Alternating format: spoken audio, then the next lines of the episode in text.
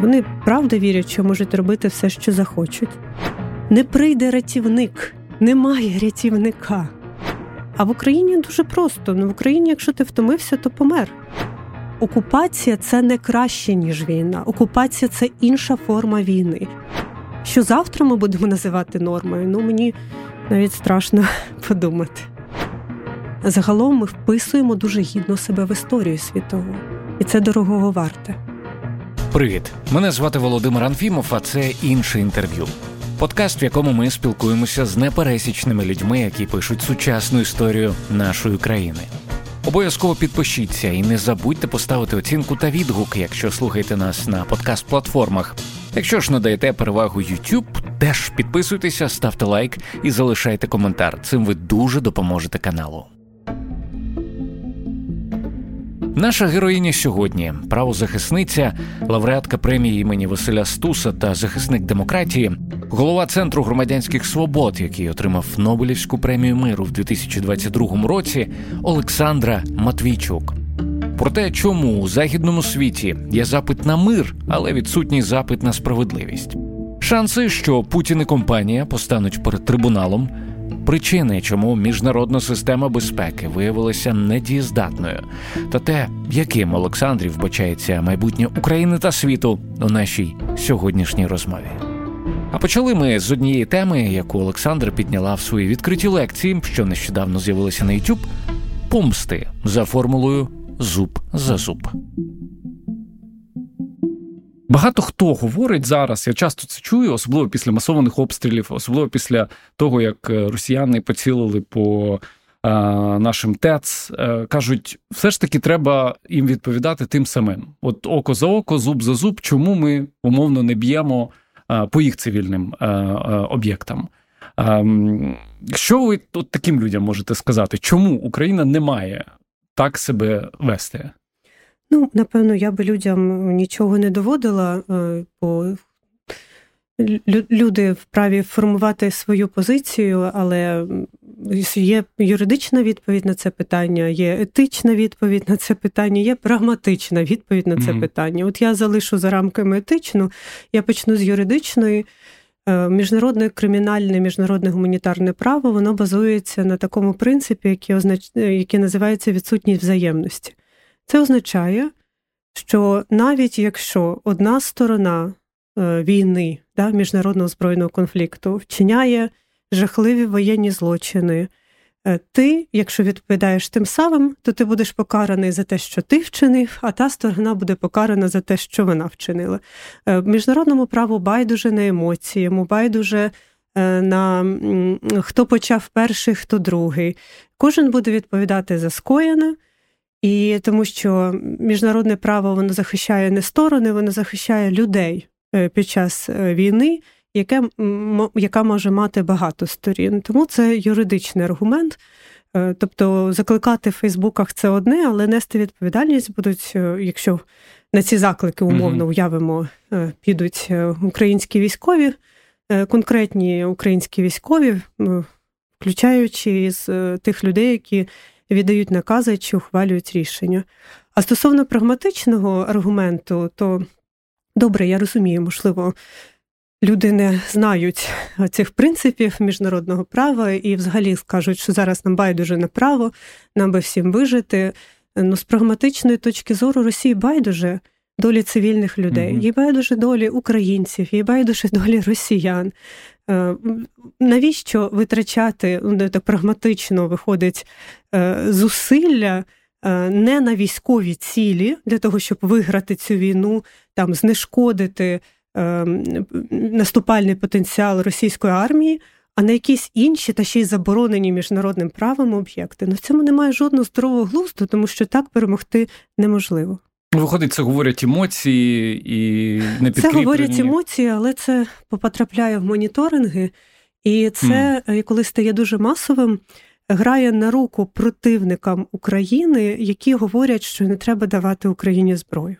Що не треба давати Україні зброю, е, тому що от ми даємо зброю такої дальності, а Україна може використовувати її, е, влучаючи по території Росії, а тут ще Якщо ми ще підемо далі в цю сторону, і якось це буде ще підкріплено не просто емоційним вибухом в Фейсбуці, а якимись реальними прикладами, Е, ще й використовує цю зброю по цивільним об'єктам. Ну, е, це небезпечні штуки. Мені здається, що набагато краще було би, якби ці моніторинги фіксували інший запит. Що ну зрозуміло, що ніхто не каже, що треба е, співчувати чи плакати. Угу. Люди, яких намагаються знищити, ну очевидно, на це.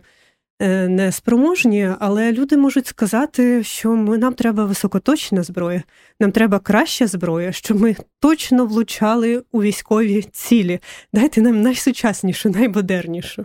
Ну от якби це фіксували моніторинги, ну це було б нам на на користь. Ну, принаймні, в моїй бульбашці подібних запитів е, я не зустрічав. Але це дуже цікавий кейс, про який ви сказали, тому що багато хто ну звісно, на емоціях пише подібні речі, не усвідомлюючи, що це може мати вплив на рішення партнерів, які і так не не, не дуже налаштовані на те, щоб нам е, допомагати на повну силу. Нещодавно відбувся черговий е, обмін полоненими. Е, і військовополоненими, і одна наша військовослужбовиця, яку обміняли, вона звернула увагу на те, в яких в якому різному стані взагалі поверталися люди. Тобто наші йшли в жахливому одязі, в жахливому стані, в той час як вона звернула увагу, що там російські військовополонені вони йдуть е, нормально вдягнені, виглядають здоровими. Е, що особисто ви відчуваєте, коли ось подібні картини бачите? Я завжди думаю, скільки ще тисяч людей, як військових, так і цивільних, прямо в цю секунду знаходяться в російському полоні. Е, я прекрасно знаю, в яких умовах. Е, в сенсі не кожного конкретно знаю, але оскільки працюю з цим 10 років, то знаю і про жорстоке поводження, і про катування, і про ненадання медичної допомоги, і про жахливі нелюдські умови утримання, там голодування, холод і все решта. Я в цю хвилину думаю, чи все я та моя команда зробила, щоб прискорити повернення у цих тисяч, які там знаходяться. Ну так, ми намагаємося як країна виконати норми Третьої Женевської конвенції. Іноді навіть е, я розумію, як це дратує. Я от бачила в Фейсбуці фотографію там на День Святого Миколая до в один з таборів російських військовополонених прийшли якісь молоденькі семінаристи вітати їх з Днем Святого Миколая, і там був хор. От я просто на це дивилася. І розуміла, наскільки це ну, от, контрастує із абсолютним ігноруванням Третьої Женевської конвенції російською стороною, але напевно на теми і цивілізація, яка бореться з варварами.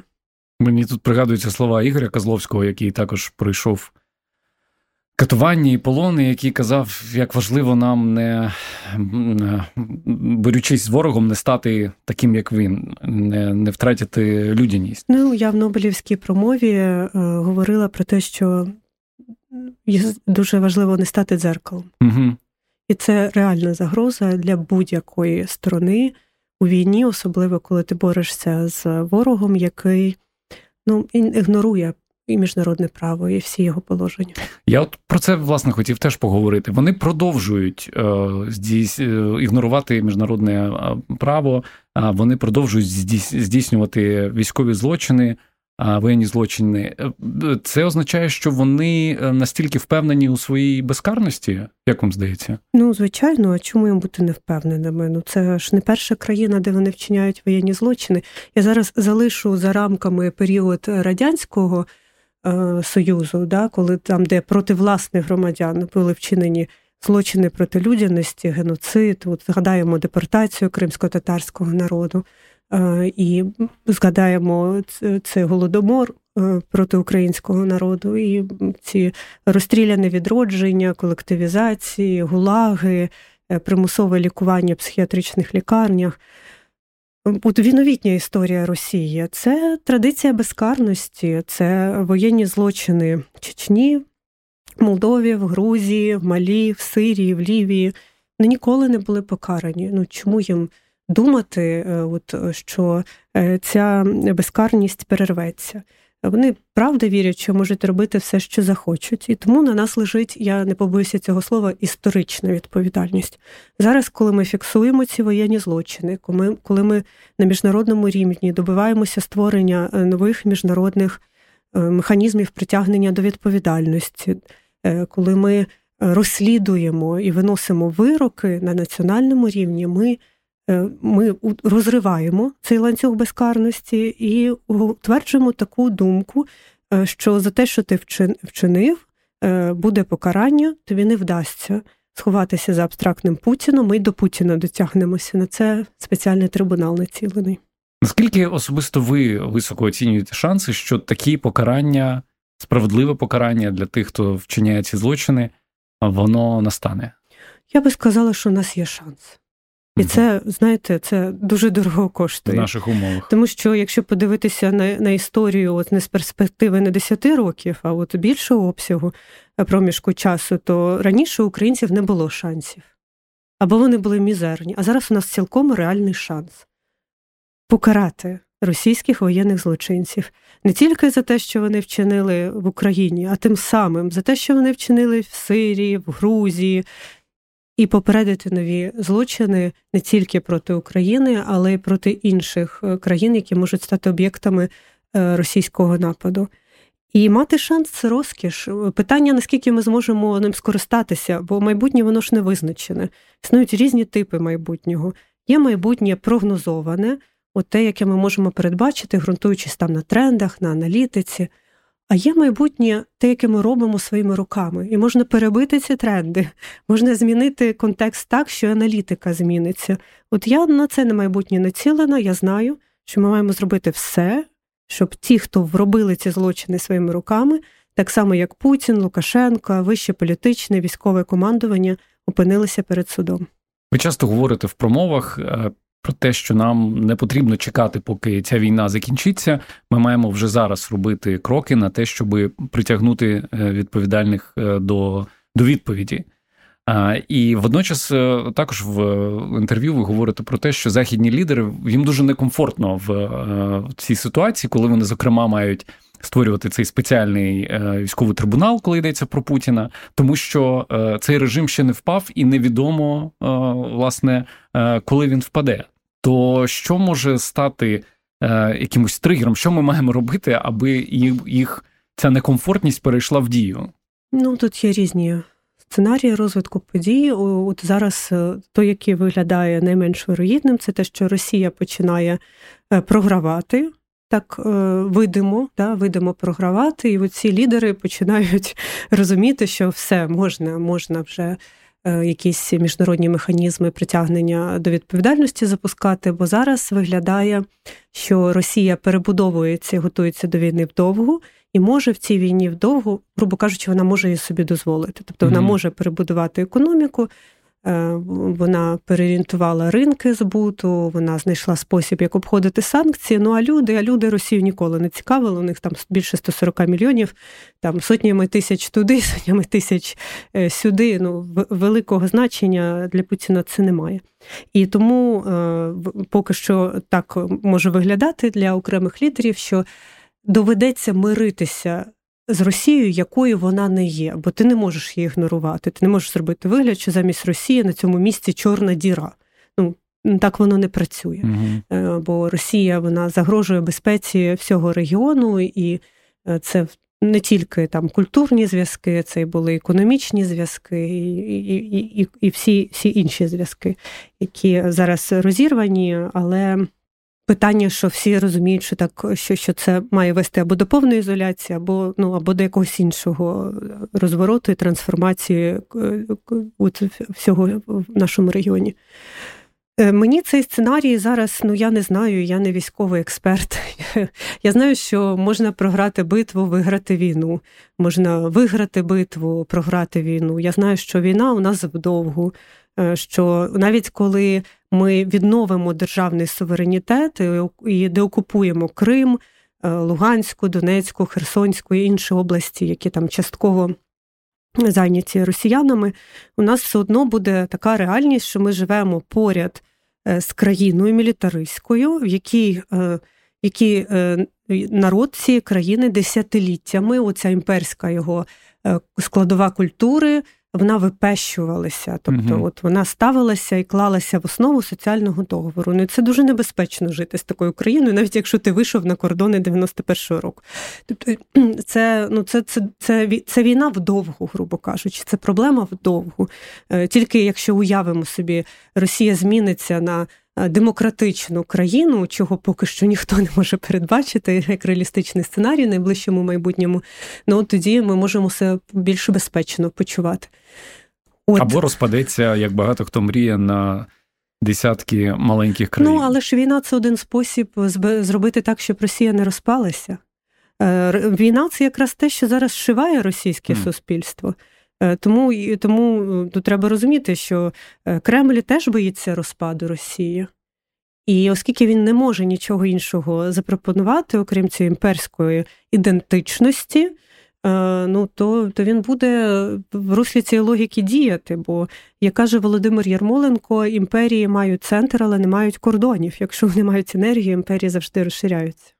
Водночас про вплив війни на українське суспільство, якщо я не помиляюсь, ви казали, що е, на нас вона вплинула як е, якийсь елемент, який нас з'єднує лише на початку, а зараз досить непростий період, коли там починаються по різному це називають процеси, чвари, скажімо так. Ну, ви знаєте, війна це завжди непростий період, просто ця складність вона по-різному проявляється. Давайте згадаємо лютий березень 2022 року. Ну, це просто був е, для багатьох е, людей, мільйонів, це був шок. От все, що вони називали нормальним життям, воно раз розсипалося просто на на, на друзки у них на очах. Кожна друга родина е, за статистикою була роз'єднана. Мільйони біженців. Ну, це очевидно, що це був дуже непростий період. Тому це я б не те, що порівнювала, я просто говорила про те, що у кожному періоду відповідає своя складність. І так, війна це отрута. Е, тому що ну, війна, вона ну, певним чином впливає на суспільство, на певним чином впливає на людей. От ми з вами згадували на початку да, ось цю хвилю. Ну, думаю, люди раніше ніколи б до до до вторгнення, до 14-го року, а для тих, для кого війна почалася в 22-му, то до 22-го року е, вони б, напевно, і не подумали, що вони можуть бажати там смерті е, дітям і їхнім родинам, да, якщо це російські діти і російські родини. Вони б ніколи так про себе не могли навіть подумати. Ну, Це теж вплив війни. Тому е, війна це отрута, е, і просто про це треба чесно собі говорити.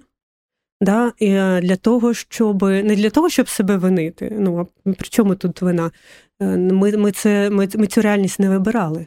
Але для того, щоб не плекати свою біль, не викохувати свою травму, а виходити на подолання цієї травми на так зване посттравматичне зростання. Бо у нас є вибір. Так на нас напали. І з точки зору міжнародного права Україна жертва агресії. Ми залишаємося в позиції жертви.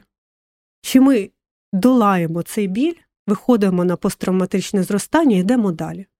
Тому що в позиції жертви, я скажу, нема чого лишатися. Не прийде рятівник, немає рятівника.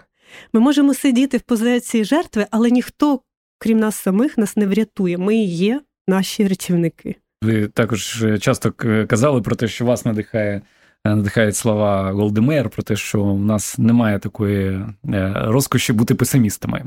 Абсолютно, це е, ми нещодавно так е, розмірковували з колегами за кордоном про е, так звану втому. І угу. я говорила: втомився, помер.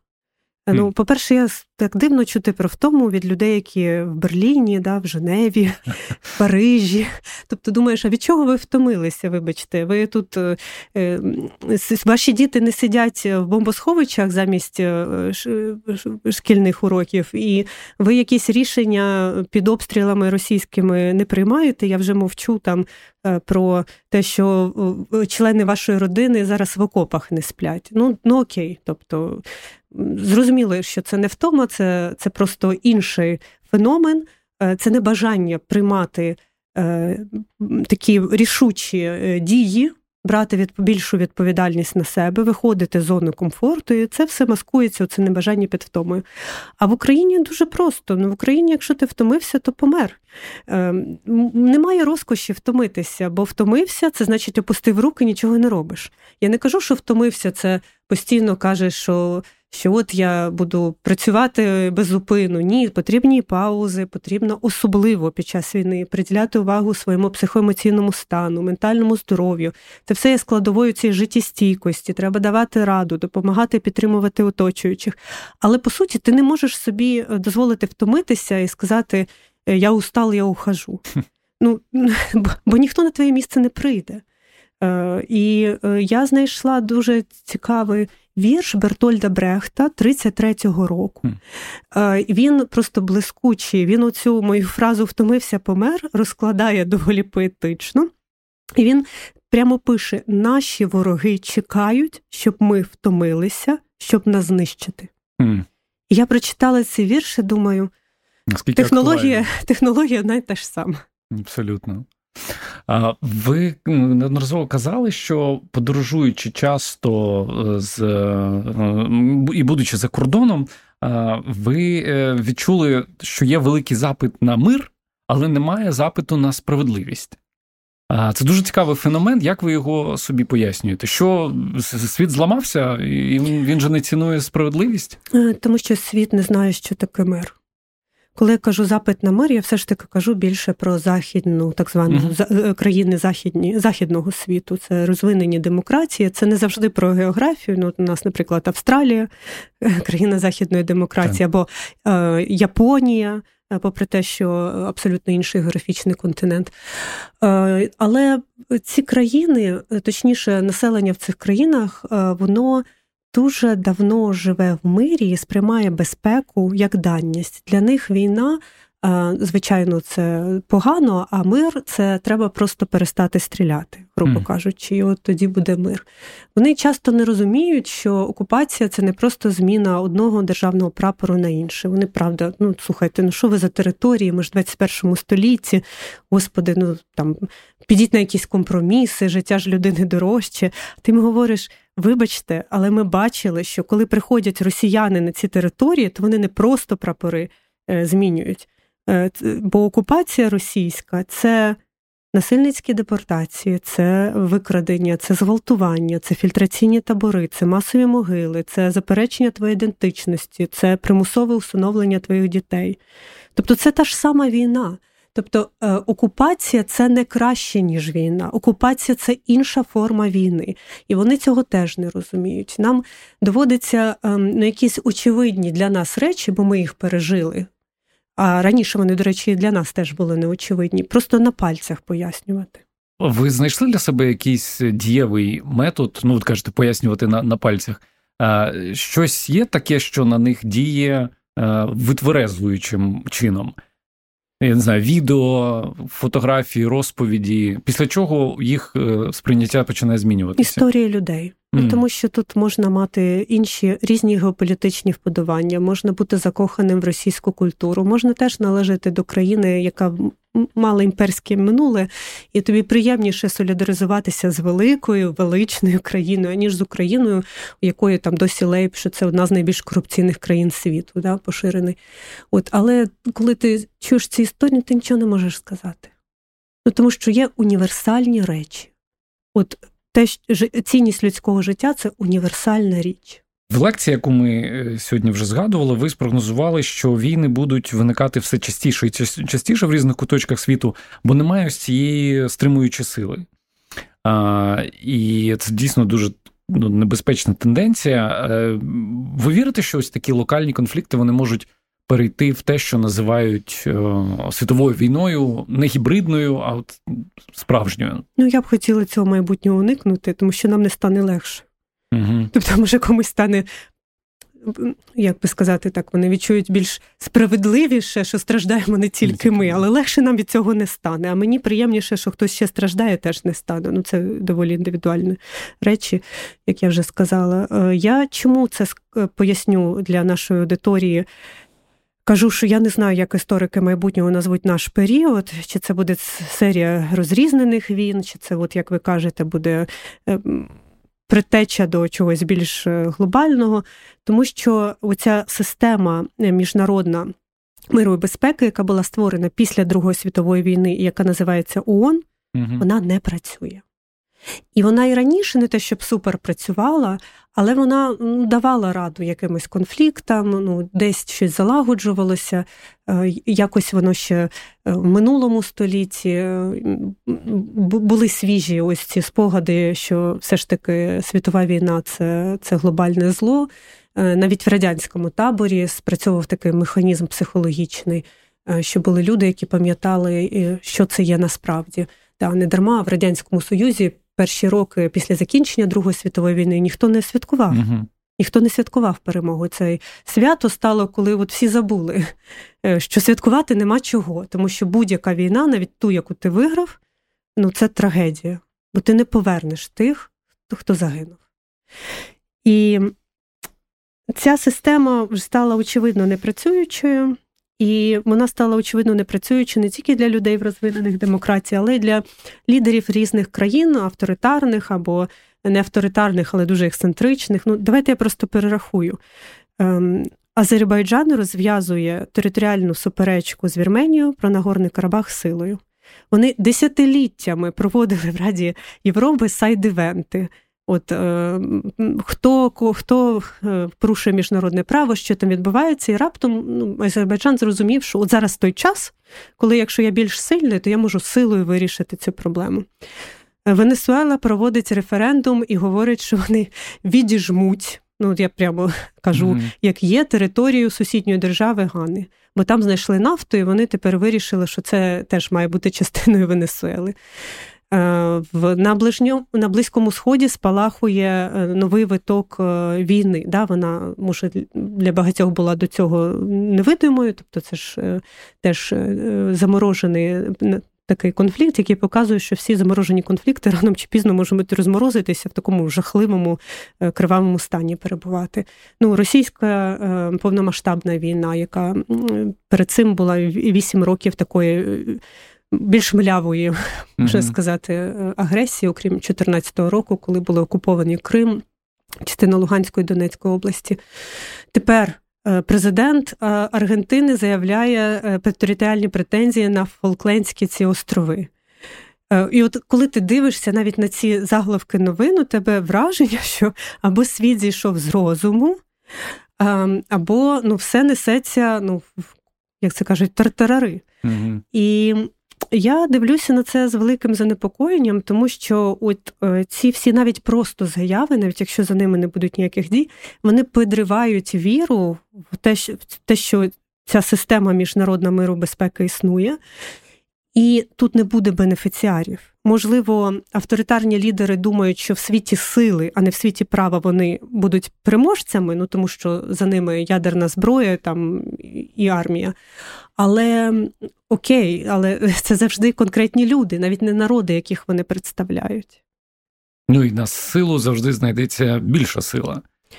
Ну, тобто, це такий дуже небезпечний виток, тому що ну знову ж таки, 21 століття, новітні технології. Я думаю, що ми станемо свідками появи збільшення кількості ядерних держав. Ми станемо свідками появи роботизованих армій. Ми станемо свідками появи нових нової зброї масового ураження. Е, ну і того, як штучний інтелект буде застосований. Це вже було видно на характерах війн. Я пам'ятаю, як е, наші документатори розказували ще до повномасштабного вторгнення що ти уявляєш, от ми дивимося, як ну, як е, ідуть збройні сили. Там я не пам'ятаю про яку війну, війну чи конфлікт вони описували, де вони працювали.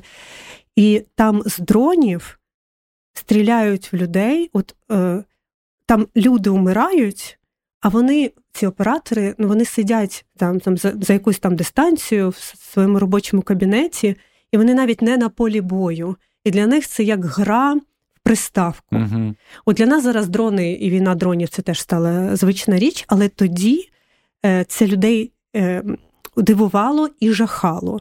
Зараз це вже наша норма. Ну нікого цим не здивуєш і не вжахнеш. Що завтра ми будемо називати нормою? Ну мені навіть страшно подумати. Друзі, ми продовжимо за мить. Тим часом хочу нагадати про збір інші пташки. Ваш донат це реальний шанс зробити свій внесок у завершення війни на наших умовах. І величезна допомога хлопцям і дівчатам з 22-ї окремої механізованої бригади ЗСУ. Разом ми збираємо на вже третій за рахунком тепловізійний дрон, в якому є величезна потреба на фронті. Будь ласка, приєднуйтеся. Посилання на банку шукайте в описі до цього епізоду, а також на сайті Радіо Країна ФМ. А ми продовжуємо. Ну, водночас, е, в тому, що ці події відбуваються, коли розвинені технології, є і плюси. Е, зокрема, це дозволяє, ну якщо можна так сказати, це дозволяє е, чіткіше і правдивіше фіксувати злочини будь-якого виду, в тому числі і злочини, які стосуються порушення прав людей і воєнні злочини. Абсолютно наскільки в вашій роботі це допоміжне, як ви це використовуєте? Е, так, ну технологія це взагалі інструмент. Його можна використовувати в якихось позитивних цілях, негативних цілях. Це залежно від тих, в чиїх руках ці технології. Е, тому дійсно зараз ми маємо е, такі інструменти для відтворення подій, для фіксування того, що сталося, для збору доказів і для ідентифікації. Винних, про які ми от під час Балканських війн просто не могли навіть помріяти. Я завжди згадую цей приклад. Є відоме фото Балканських війн, і воно гуглиться дуже легко. На цьому фото сербський військовий, він спиною стоїть. До фотографа копає е, жінку похилого віку, яка лежить на під, на землі, і біля неї ще двоє чоловіків цивільному, біля них така калюжа крові. Ну і ти дивишся, і складається враження, що ці троє людей цивільних е, мертві, і він просто копає заради розваги мертві тіла. Ну, пройшло 30 років. І е, група журналістів вирішили дослідити цю історію. Вони використовували тільки відкриті джерела, і вони ідентифікували цього сербського mm. військового. Вони з'ясували, що він ніколи не був покараний, що він зробив успішну кар'єру діджея і досі грає на концертах і фестивалях. Тобто, про що це? Ну, це знову ж про силу цих нових технологій і про те, що зараз, напевно, ця російсько-українська війна це найбільш задокументована війна в світі. У нас дуже багато інформації. Е, питання, як тепер її конвертувати у справедливість? Оце питання. Ну і напевно ж є кореляція між тим, чим закінчиться ця війна, і як ця інформація буде використана, тому що ну в найжахливішому сні ти навіть не можеш уявити, що та інформація, ті докази, які є, в світ в якийсь момент на них просто закриє очі. Ну, от якраз ми маємо прибрати цю кореляцію. Я думаю, що це наше історичне завдання як людства, а не тільки як е, людей, які живуть в цій країні. Е, тому що ми маємо встановити нову норму і змінити глобальний підхід до воєнних злочинів, що ми караємо всіх хто вчиняє воєнні злочини. Ми караємо всіх, хто розв'язує агресивні війни. І байдуже. Програв, виграв. Це не має значення. От коли е, буде таким чином, е, коли лідер авторитарний розуміє, що навіть якщо він досягне своїх е, цілей да, військовим шляхом, він все одно в майбутньому постане перед судом, бо були прецеденти, він буде покараний. Ну це найбільше стримуючий фактор для війн. Бо війни, я думаю, що для багатьох людей от така досі якби уявлення, що війни це щось нелюдське, це абсолютно ну, є поза нормою. Ну, на жаль, якщо подивитися особливо на минулу історію, війна війна це це як дипломатія, це була частиною зовнішньої політики. Нікого держав, нікого це взагалі там століття тому не дивувало. Так да, вирішувалися суперечки, проблеми, образи так вирішувалися. За жінок так боролися. Давайте згадаємо давню Грецію і ці війни за Олену Прекрасну.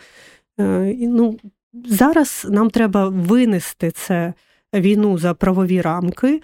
І не просто на рівні декларації, бо в статуті ООН є згадка про те, що агресивні війні заборонені, а на рівні е, практики, показавши, що якщо ти порушуєш цю норму в статуті ООН, ти будеш покараний. Але повертаючись до кореляції, так і хочеться сказати, але для цього нам здається потрібно перемогти, бо переможеного щось мені складається враження, що не дуже будуть слухати. Ну, питання хто не буде слухати. Е, і тут же ж е, ми говоримо, що міжнародні злочини це не проблема е, тільки країни, на яку напали, це проблема всього міжнародної спільноти. Угу.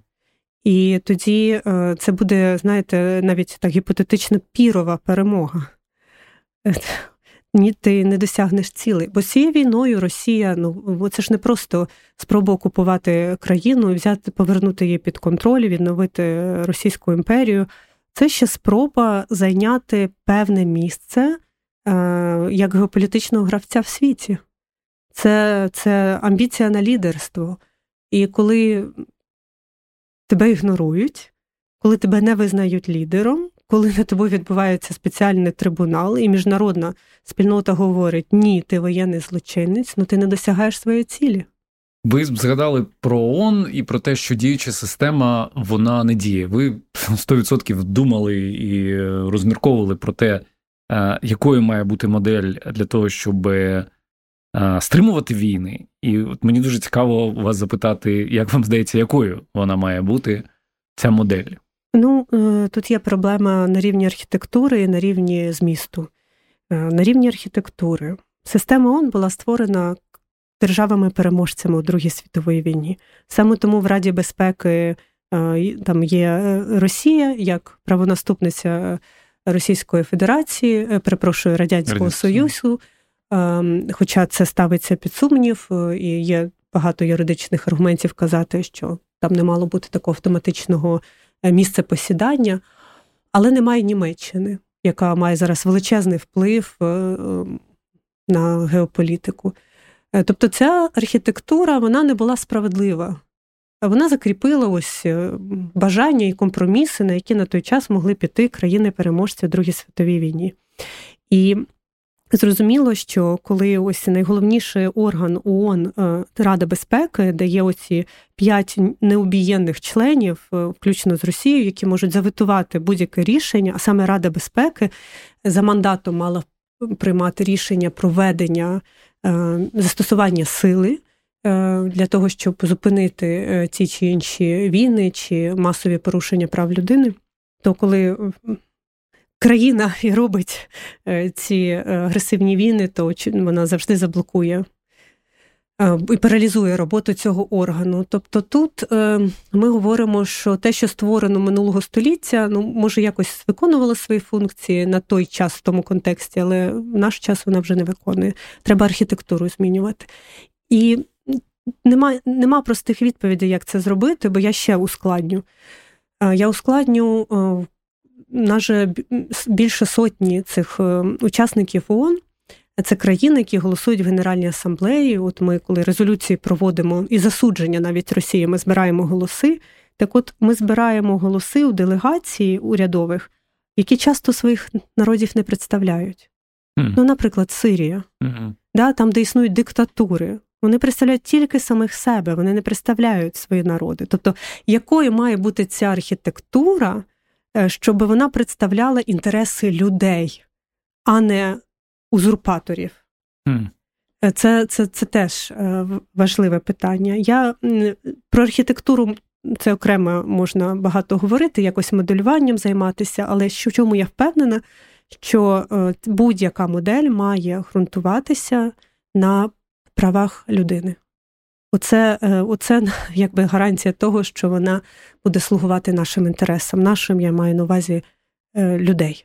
Я знаю, що організація, яку ви очолюєте, Центр громадянських свобод, е, є першою, так, яка фіксувала порушення Росії прав людини, починаючи з 2014 року. Я маю на увазі Крим, Донбас. Ваші представники там були першими чи одним із перших. І ну, взагалі в цьому році буде 10 років, як ви займаєтеся суто цією тематикою. Мені дуже цікаво вас запитати, як особисто ваше уявлення про е, людей в цілому і те, якими вони можуть бути, за за цей час змінилося. Тому що ви бачили і чули дуже багато е, різних страшних е, історій. Ви розчарувалися в людстві за цей час? Ні, я не розчарувалася, але я зрозуміла, що в людині, от як є вроджений потяг до свободи так само є вроджений потяг до рабства. Фром називав це втечею від свободи. Це коли він аналізував, як так сталося, що німці добровільно, ну майже добровільно, обрали нацистський режим. І він назвав цю книгу Втечею від свободи. І там здається чотири психологічних механізми аналізує. Доволі цікава тоненька книга. Я би радила перечитати. Багато чого пояснить про сусідній народ і про нас теж. Тому що, коли я кажу в кожній людині, я ж не ділю за етнічністю, mm чи національністю, чи громадянством, чи віросповіданням.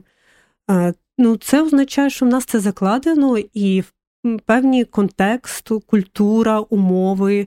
Е, впливають на те, що розвивається потяг до свободи, а іноді потяг до рабства. Давайте на громадянах України, які порушували правила дорожнього руху, давали хабарі в садочках. Е, заносили лікарям, тут приїхали як біженці в країни розвиненої демократії, раптом стали законослухняними громадянами. Зато все виконують, все платять. Вже не менталітет виявляється. Да, Тут виявляється не менталітет. Ну тобто, виявляється, що контекст теж дуже впливає, правова культура дуже впливає. Тобто, людина те, що вона дозволяла собі в Україні, в Німеччині вже собі не дозволяє. Одна і та ж сама людина. Ну, тобто, я про те, що ну, це людська природа, і що я ще зрозуміла, ну для мене направду. Ем, це такий теж був пошук, бо я почала працювати ми ми були дійсно першою організацією, яка відправила мобільні групи в Крим, в Луганську, в Донецьку області. І оскільки ми абсолютно були не готові до військового вторгнення, то ми заакцентували увагу не там не таких видах злочинів, як використання забороненої зброї, бо нічого в цьому не тямили, а на тому, що от в чому ми могли розібратися. І це була практика незаконного викрадення, це були зґвалтування, це були е, катування і вбивства людей в полоні. І я завжди була на стороні людей, які постраждали, і мене почало мучити просто питання: а що робиться в головах і в серцях катів? Тобто, що в цей час має відчувати от ті люди, які це ці жахи роблять? Бо ну, от, мені хотілося сказати на них не люди, ну не може людина такого робити. Це був такого роду для мене. Такий е, психологічний механізм захисту, тобто я не те, щоб дегуманізувала uh-huh. катів, я просто відмовлялася сприймати те, що вони роблять, за норму, що от людина може це робити. Ну і я почала дуже багато читати психологічних якихось е, статей, літератури. Один експеримент могла можу, думаю, розказати буде корисно. Угу. Американський професор, ім'я якого я не згадаю, вирішив дослідити, а як так сталося, що от так німці, е, така так, е, суспільство з такою культурою, з такою правовою культурою, в тому числі, от так виконували сліпо і так ем, якби скрупульозно оці людинонависницькі накази нацистського режиму. І він вирішив провести експеримент спочатку в Америці, а потім в Німеччині. В Америці просто щоб відпрацювати його, а потім приїде в Німеччину і вже так проведе його якби набіло. І коли він провів його в Америці, він сказав: мені не треба їхати в Німеччину тому що е, все стало зрозуміло. Він поділив е, людей, які зголосилися брати участь в експерименті, на дві групи. Е, одна одній дав владу, інших зробив в'язнями. Просто спостерігав, як люди, які отримали необмежену владу, починали все більше і більше знущатися над е, в'язнями. Інший експеримент, який був проведений іншим професором, це коли коли е, змусували під, е, підослідного включати е, розряди електричного uh струму, підвищуючи їх, коли ем, коли е, інша людина, це був актор, давав неправильні відповіді. І от виявили, що актор корчиться від болю, він кричить: У мене серце, я зараз помру, а людина слухає Е, от так званого експериментатора в білому халаті і ставить позначку току небезпечно для життя, розуміючи, що вона зараз його може навіть вбити. Оце сила авторитету, да? от ще один такий психологічний механізм. Тобто я про те, що що людська природа, у нас новітні технології, може, змінилися, а людська природа ні. Водночас е, завжди є інший спектр. Я думаю, що такі темні часи підсвічують і інших людей, і їх інші якості. От за весь цей час, е, що особисто вас вам надавала крила, які історії вам повертали е, віру в людство? Ми згадували історію Ігоря Козловського. Так? Це історія, от е, коли людина дуже багато пережила і втратила, і зберігла таку любов, що могла підтримувати інших, ну, які перебували, може, не в таких страшних е, обставинах, яких він був сам, да, але для них не менш болючих, бо все переноситься індивідуально. І мав стільки цієї любові, що вистачало на величезну кількість людей. Згадайте, коли він відійшов, е, скільки от постів і розповідей про те, як він допоміг, підтримав, був потрібний час, знайшов потрібні слова, з'явилося в інтернеті. Ем, це історія людей, які не мають цієї рабської покори, да, плекають в собі, може, навіть дисципліною, я не знаю чим, оцей потяг вроджений до свободи, які які не сказали собі, та, що я можу зробити, там, я маленька людина. Що я можу змінити? Це ж така, от е, ну, це війна, це така потужна держава. Сказали, ні, я не здамся. Я буду чинити спротив. І на своєму місці, де він чи вона не є, включалися, щось організовували, щось передавали. Ну, Це просто ну, історія, яка е, кінематографічна. Я навіть не знаю, як її правильно описати, бо це мова про десятки тисяч, про десятки тисяч звичайних людей, які почали робити надзвичайні речі. І про кожну з цих речей можете написати книгу. От е, мені здається, що. Якщо говорити про щось хороше, то я би сказала, що це такі драматичні часи, які би хотілося уникнути. Але ми проходимо ці часи доволі гідно. При всіх, е, при, при, при всіх негативних емоціях, при всіх проблемах. Загалом ми вписуємо дуже гідно себе в історію світову, і це дорогого варте. Як ці часи змінили вас? Ну, у мене з'явилася сивина. Мені, як жінці, це дуже неприємно. От, ем, Ну, це такий напівжарт, е, тому що зрозуміло, що тут е, тут люди втрачають все, я про сивину. Да? Ну, тобто, Мені здається, що мені треба ще відрефлексувати. Я чому віджартовуюсь? Е, тому що певні речі я не готова сама собі ще зізнатися, тому що, розумієте, ми біжимо, але біжимо вдовгу у рваному темпі спринту. Хм. Чому рваному? Тому що бігти у темпі спринту ти не можеш, тобі ну, хоча б іноді треба там зупинитися. Але як тільки ти перепочив, ти біжиш далі у цьому ж самому темпі, і ти розумієш, що у тебе довгий марафон. Тому під час у цього все ж таки е, ваше питання воно е, потребує якихось рефлексій, якогось самоаналізу, якогось там дотикання до емоційної сфери, до того, що тобі боляче, до того, що тобі неприємно. Ну, нема в мене такої розкоші. Я як можу в собі копатися, я щось там викопаю, а воно мене візьме і зламає. А як я можу зараз, хоча б на певний час, е, виключитися? Ну, війна, ну не маємо такої змоги. Будемо бігти, а там вже, там вже, я сподіваюся, буде у нас часи на рефлексію. Окей, тоді, якщо не про рефлексію, то про те, що що вас підтримує. Ви спілкувалися, ми сьогодні вже про це згадували з величезною кількістю людей з, е, з зламаними долями. Ви чули десятки жахливих історій. Е, що вам ем, допомагає триматися? Ну, я напевно частково відповіла, бо мене мені дуже е, допомагає триматися, надихають історії звичайних людей, які роблять надзвичайні речі. Ну, Ти правда дивишся, і за таким принципом вони змогли, і ти зможеш. Якщо вони тягнуть те, те що тягнуть, проходять через ті випробування, які вони пройшли, ну то і в тебе все вийде. І от такий, знає, дуже позитивний е, приклад життєствердності, духу, сміливості. Ну, от е, всіх таких е, речей, е, ну, якими ми можемо пишатися по праву. От е, це, це, це надихає. Надихає розуміння, що все, що ми робимо, має сенс. Ну, Мені взагалі в цьому, напевно, легше, бо я правозахисниця, і у нас завжди дуже відкладені результати. Це mm.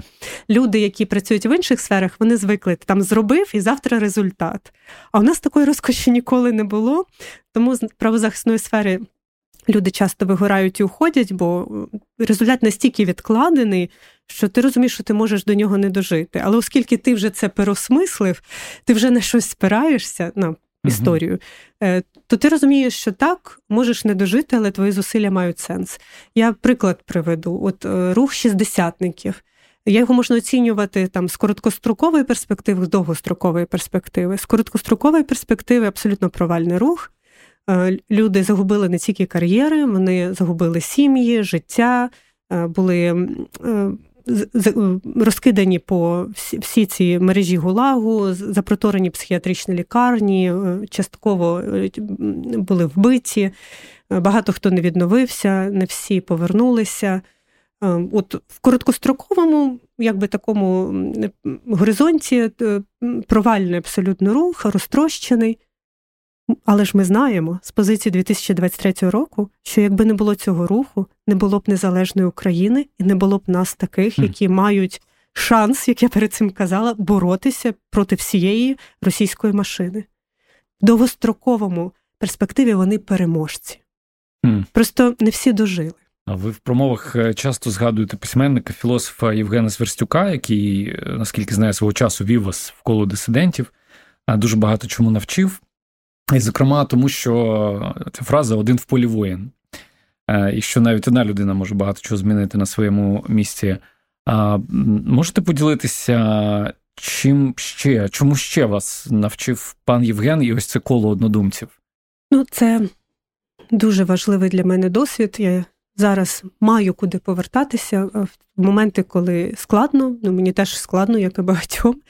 Бувають моменти, коли ти виснажений, і от хочеться на щось спертися. І от е, я спираюся на досвід перебування в цьому колі людей і можливості бачити, ем, чути їх і розуміти, е, що вони е, боролися не маючи жодних інших інструментів, тільки слово і власну позицію. Ми тут поговоримо, що нам зброю якоїсь там дальності не дадуть, mm-hmm. да? якщо моніторинги щось не те покажуть. У них ну про навіть про зброю ніяко не йшлося їхня зброя, це було суто їхнє слово і власна позиція. І вони були меншість. Вони були меншість, вони були нонконформістами. Це дуже складно.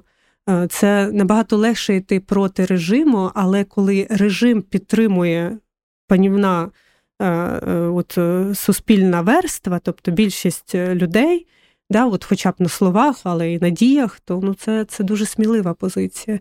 От іти проти течії. Вони мене навчили. Тому, коли був той епізод із цим кейсом, коли акула з'їла росіянина, і там вибухнули ну, для багатьох людей це лишилося на рівні мемів е, у вигляді Буданова у формі акули, але я не полінувалася зайти на відео ем, і на соцмережі. Е, і в коментарях побачила е, там ну, величезну кількість коментів, які вони не були про гумор. Там от була суто ненависть, угу. і люди маніфестували своє право цією ненавистю до цього незнайомого абсолютно їм людини. Е, якби бути, то я написала, що це що це що, що треба зберегти людяність у війні. Це одне з найскладніших завдань взагалі. Е, і отут я згадала ще про дзеркало. Угу. І це це був такий хід проти течії, я мушу сказати, бо ця вся хвиля вже на вас, да, да? вся вся хвиля ненависті, вона відразу знайшла більш простий об'єкт. Е, чому, до речі, ненависть небезпечна? Про про те, що вона небезпечна, говорять не тільки правозахисники. Я от е, пошлюся на військовокомандувача УПА на Шухевича, угу. який сказав, що ми боремося не тому, що ми ненавидимо тих, хто перед нами, а тому, що ми любимо тих, хто у нас за спиною. Угу. І вибачте, це не правозахисник, да? це військовокомандувач. Тому що ненависть вона завжди шукає виходу, і от люди не можуть знайти виходу. Ну до росіян вони ж не дотягнуться. А до кого вони дотягнуться? Тих, хто поруч. До тих, хто поруч. Тому ненависть це дуже небезпечна емоція. Тому що ну, всі, хто говорять, що вони мають на неї право, так, ми взагалі маємо право на всі емоції, а далі ж як ви їй раду давати будете? Тим більше, якщо ви її собі ну, так плекаєте. Ем, ну, ми вже бачимо ці фрагментування, оця атомізація. Ем, от Люди в Фейсбуках е, вони готові знищити один одного е, тільки за те, що вони по-різному бачать е, ну, якісь речі. Це Це небезпечна ситуація для країни під час геноцидальної війни, тому що розділене царство не встоїть, і єдність це одна із запорук виживання. Я вже не кажу перемоги, я кажу виживання. Так, тут дуже важливо правильно ставити акценти, але я не можу втриматися і не запитати, а що ви відчуваєте, коли йдеться про росіян, якщо не не ненависть? Ну, я людина, і я все відчуваю. Я відчуваю все, але я даю собі оцінку своїм емоціям. Я не кажу, що їх там мені заборонено відчувати. Ні, я я людина, я не мати Тереза. Я теж не відчувала емпатії до цієї людини, яку з'їла акула. Я взагалі її не знаю. Я, якби мене, вибачте, поріг болю теж переповнений. Але е, принаймні я намагаюся усвідомити, що я відчуваю, е, тому що наші емоції впливають на наше рішення, на нашу поведінку не об'єктивні фактори, які б мали впливати на рішення і поведінку, а часто наші емоції. А я маю бути ефективною. Е, я маю е, не зробити свій внесок в перемогу України над Росією. Я маю прийти на суд над Путіним. Я маю до цього дожити. Для цього мені треба приймати правильні рішення і правильно себе поводитись. А для цього, от все, що я відчуваю, мені треба усвідомлювати. Ну і я точно не перекладаю відповідальність за свої емоції на тих, хто поряд зі мною. Знову згадався Ігор Анатолійович. Сьогодні часто він згадується. Якось я у нього запитав, як настрій Ігор Анатолійович. Він сказав, настрій відповідає задачам. Це блискуче. Е, пан Ігор він був метафоричний. Ви чудово е, описали ті задачі, які попереду, і дуже хочеться, щоб так все і сталося. Е, насамкінець про про візію е, України майбутнього хочу вас запитати. Коли ви взагалі думаєте про майбутнє і про Україну? Що вам перше приходить на на думку, якою ви бачите цю, цю країну? Ну, я оскільки думаю про найближче майбутнє, е, то я думаю, що буде дуже складно. І я себе до цього готую. Я себе готую, що це та складність, яку я і моя команда мають пройти. Ем, ну, мені б хотілося сказати якісь е, такі як речі, які підбадьорюють, але але просто мені здається, що те, що ми зберегли державність, зберегли е, оцей курс євроінтеграційний і боремося за свою людську гідність, е, ну це вже сама по собі перемога. Це, звичайно, далеко не та перемога, е, на яку ще ми маємо всі напрацювати. Але давайте згадаємо, що в лютому, в березні 22-го року навіть наші міжнародні партнери думали, що питання взяття Києва і падіння всієї країни це питання трьох-чотирьох днів, не може тижня. Ми вистояли, ми зламали плани Росії. Ну і це та перемога е, того року, яку ми ще в історії маємо відрефлексувати. Е, у нас нема на це часу, бо перед нами більш амбітні завдання. Тому я бачу що в найближчому майбутньому, що буде складно. Е, і, Але, ви знаєте, ну, це питання теж такого життєвого вибору.